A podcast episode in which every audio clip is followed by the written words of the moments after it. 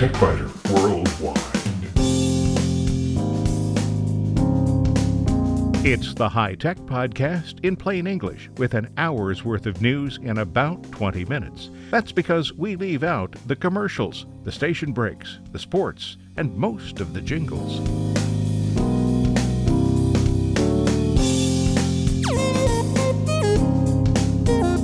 Podcast number 493 for the 15th of May 2016. This week, Xara web designer adds site development features that'll delight visually oriented designers. You might think that you know who invented email, but the story is probably a bit more complicated than you expect. In short circuits, if you want to upgrade to Windows 10 for free, now is the time to do it. The free offer ends this summer. Watson will take on cybercrime. Marketers who talk at people instead of with them may soon find themselves with declining market shares. In spare parts, only on the website, a new top level domain for your mom. Western Digital finalizes its acquisition of SanDisk, and the market for wearable electronics is big, growing fast, and will be huge.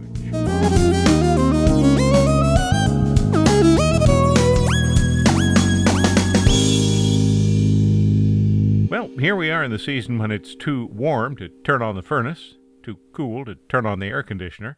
So I'm doing this week's program by an open window. If you hear some background noise, that should explain it. But let's get on with things. Xara for web design. Xara takes an interesting approach to website design. You shouldn't need to know or even see the HTML that goes into creating your site, they say any more than a car driver needs to know how the engine works. I can't decide whether this is an extraordinarily good approach or an extraordinarily bad approach. Chances are it's neither. Let's take the automotive analogy just a little bit further.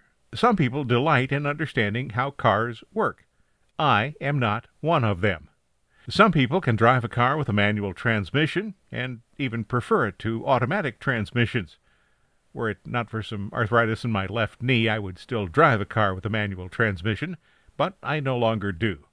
So Xara's approach will be right for some people, wrong for others. Those who operate more in designer mode will appreciate what Xara can do. Those who insist on looking at and controlling every bit of code on their website will probably not be fans of the approach. The web is not a magazine. Once a magazine rolls off the press, readers can't modify the design unless they spill a bowl of chicken noodle soup on the magazine. Website readers, on the other hand, have a considerable amount of control over the sites they view, no matter how carefully a designer has specified what each page should look like. Xara Web Designer treats web page design just like print page layout, the Xara website says. Pages can be created from scratch, or users can start with a template. Impressive design features can be added easily without understanding HTML, CSS, or JavaScript. Say, for example, you want to wrap some text around a graphical object. Check it out on the TechByter Worldwide website. There really isn't a way to wrap text around an object, even with all the sophisticated features of HTML5 and CSS3. So, how does Xara do it? Well, the application cheats. What's happening here is that the text is broken into chunks that will allow my graphic object, a black circle, to be inset. The text is placed inside a div tag, and each line of text has a class applied to it. The image then follows the text and is placed using additional CSS. Another trick, one that can be done with HTML5 and CSS3, involves placing a graphic under some text or placing a transparent graphic on top of some text. The result is virtually identical in either case, but placing one object below another can cause problems if you want the user to be able to click on the lower object. Xara's approach here is similar in that the text is broken into individual lines and positioned then the graphical object is placed on or under the text, your choice. In most cases, users will never see the underlying code. You'll see it on the TechByter Worldwide website because I saved a page that Xara Web Designer Premium had created and then opened the page in Ultra Edit Studio, a text editor. Xara has adopted a new and interesting approach to updates. In some ways, it's similar to Adobe's continuously updated Creative Cloud program, and in other ways, it's better. Xara says that it understands users' frustrations with having to wait a year for each update. Knowing, they say, that we are working on and likely finished with new cutting edge features and on trend content. The solution is the 365 Guarantee. It's a subscription service like Adobe's Creative Cloud, so you'll have access to new features, they say, and new content when we develop them at any time during the 365 days after your purchase. Unlike the Adobe Creative Cloud program, though, Xara applications don't stop working if you decide not to renew your subscription. The applications continue to work, they just won't be updated. Xara explains it this way. Users will have access to upgrades and patches to Web Designer released in the 365 days after you purchase and register. Note that these updates continue to work after 365 days in any installations at the date of expiry. But if you reinstall the software after the 365 guarantee expires and you don't renew, then these updates will not be included. The software will revert to the version at your date of purchase or registration. Another big change this year involves Xara Themes. The company has developed 166 business themes and previously charged $15 for each of them. Now they're all included in Web Designer Premium, no extra charge. So I decided to see what I could do. I thought I'd create a site. Xara's Web Designer Pro themes make the process of creating a site easy and there's a large enough variety of themes that you can choose from so that your site won't look exactly like anybody else's site. Start the process by selecting a theme and then loading either the full site or individual pages. If the theme you've selected uses typefaces that aren't yet installed on your computer, you'll be offered an opportunity to download them. Many of the templates include responsive design so that the site you create will work on both large and small screens. I selected a theme called Black Noir and wanted to make it relevant for TechByter Worldwide, so I replaced Black with TechByter and Noir with Worldwide. Well, that was pretty easy, but what's happening on the mobile, the small screen version? Check out the TechByter Worldwide website to see what's going on here. Clearly, on the smaller site, the text was too wide. It needed to be adjusted for mobile devices. So I adjusted the size of the type. Now, other changes that I made on the site to text or other headlines in the application were replicated automatically on the mobile version of the website. So take a look at my test site. There's a link to it from the TechByter Worldwide website. The bottom line is five cats for Xara Web Designer Pro. Although I like to understand what's going on in the background, I can understand why some people might prefer to concentrate on the appearance and allow the application to handle all of the coding. If that describes you, Xara Web Designer is exactly what you're looking for. The price is right, and licensing follows the model that I hope will be the future for everybody. You'll find additional details on the Xara website there is a link from the TechByter Worldwide website.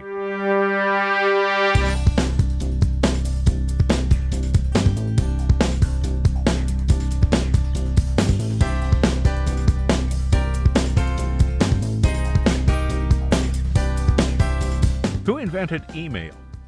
You may think you know. Everybody knows it was Ray Tomlinson. He died in March. But everybody might not be quite right. Tomlinson, a computer programmer, implemented the first email program on the ARPANET system, which later led to the Internet. This was back in 1971.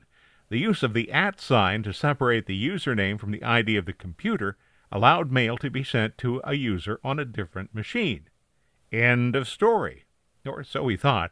Now, Dr. Shiva Ayyadurai has filed suit in U.S. District Court in Boston against Gawker Media Writer Sam Biddle, editor John Cook, and CEO Nick Denton claiming that Gawker made several false and defamatory statements about him, including calling him a fraud, a liar, and a fake. Why would they do this? Well, it's because Dr. Ayyadurai says he invented email. So who's right here? Well, it could be one or the other or both. Depends on how you look at it.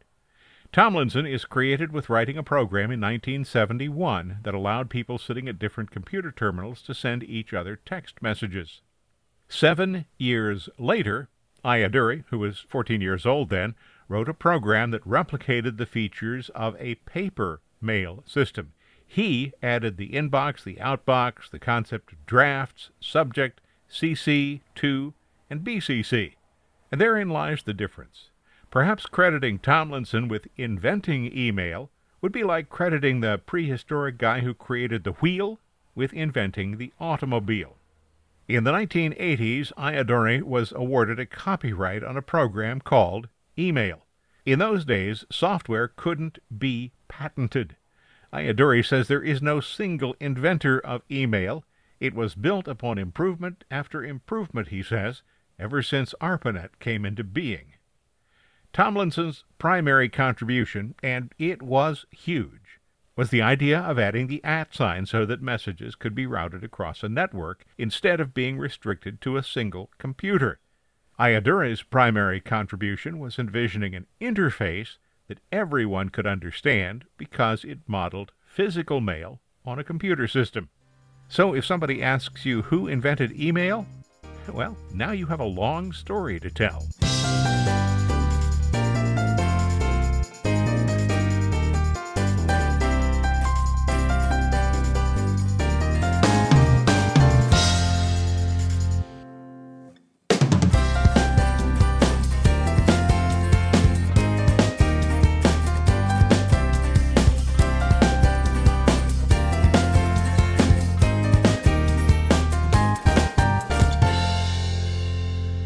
In short circuits, the free upgrades to Windows 10 will be ending soon.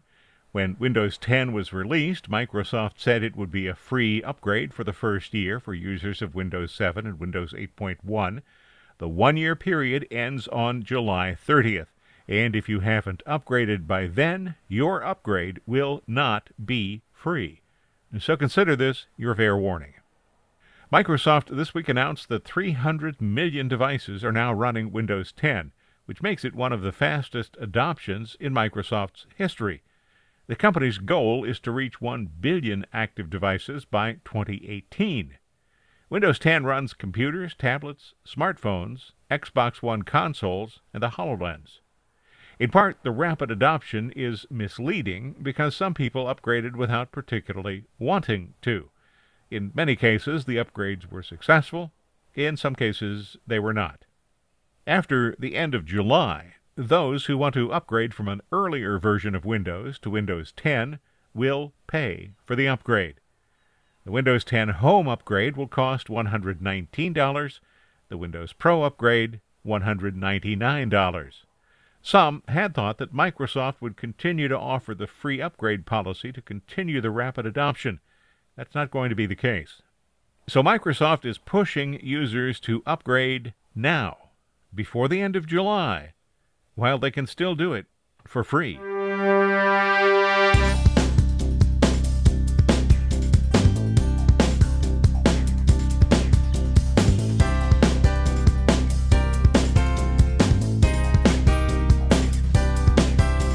Sherlock Holmes must be out, so it's up to Watson to solve the problem of cybercrime. IBM says that eight universities will help train Watson for cybersecurity. IBM's Watson seems to have considerably more on the ball than Arthur Conan Doyle's Watson, Holmes's sidekick who saw everything and noticed nothing. Watson will learn the nuances of security research findings and will then be expected to discover patterns and point to cyber attacks well before human observers could see them. Starting this fall, IBM will work with several universities to further train Watson on the language of cybersecurity. Among the colleges involved, California State Polytechnic University, the Massachusetts Institute of Technology, New York University, University of Maryland, the University of New Brunswick, the University of Ottawa, and the University of Waterloo. IBM says that its efforts are designed to improve security analysts' capabilities using cognitive systems that automate the connections between data, emerging threats, and remediation strategies. Beta testing will begin later this year. The threat is huge. The average organization, according to IBM, sees over 200,000 pieces of security event data per day, with enterprises spending $1.3 million each per year dealing with false positives alone, wasting nearly 21,000 hours of employee time. Couple this with 75,000 plus known software vulnerabilities reported in the National Vulnerability Database, 10,000 security research papers published every year, and more than 60,000 security blogs published every month, it's clear that security analysts are challenged to respond. And the threat is getting worse. I have seen examples of malware that are sent to large companies. Some of the threats are so clearly transparent that it would take a fool to fall for them. Others are sophisticated and difficult for even a cautious, suspicious person to spot. Ideally, automated systems will be able to identify more real threats while not falsely identifying safe messages. IBM Security operates security research, development, and delivery organizations that monitor 20 billion security events every day in more than 130 countries.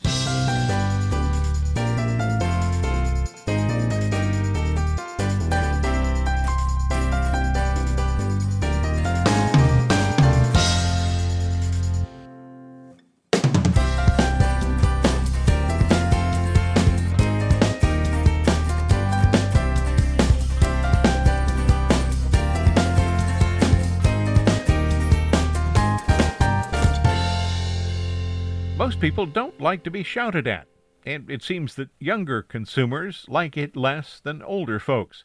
A Harris poll conducted on behalf of Lithium Technologies questioned nearly 2,400 consumers from Generation Z, ages 16 to 19, all the way to baby boomers, those of us 60 and older.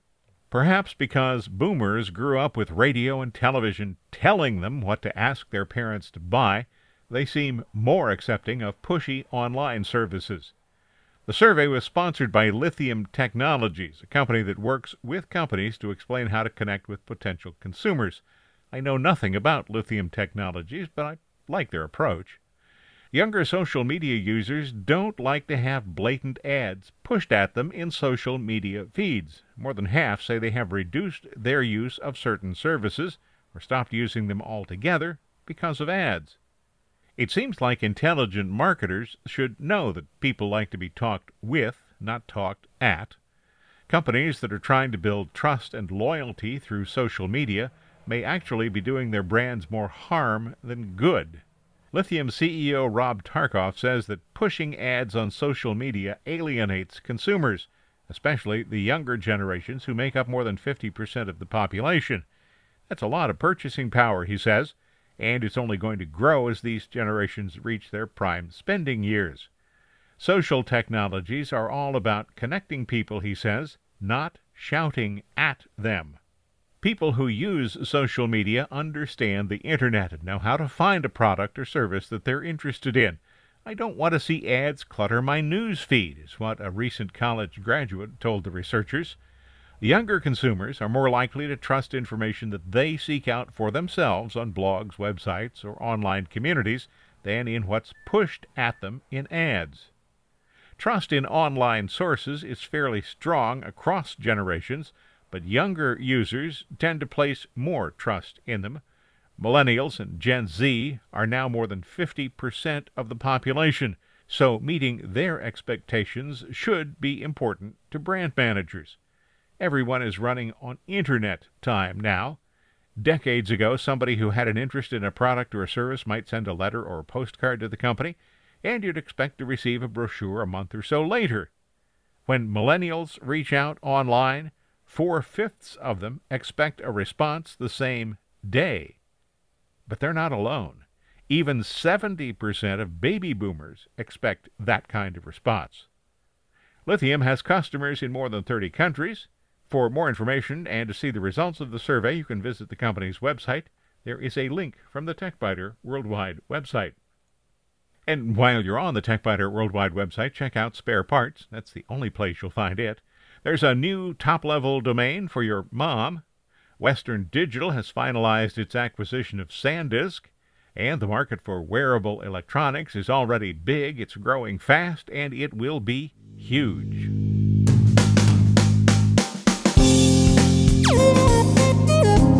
Thanks for listening to TechByter Worldwide, the podcast with an hour's worth of technology news in about 20 minutes. I'm Bill Blinn. Be sure to check out the website www.techbyter.com. And if you like, send me an email from there. See you next week.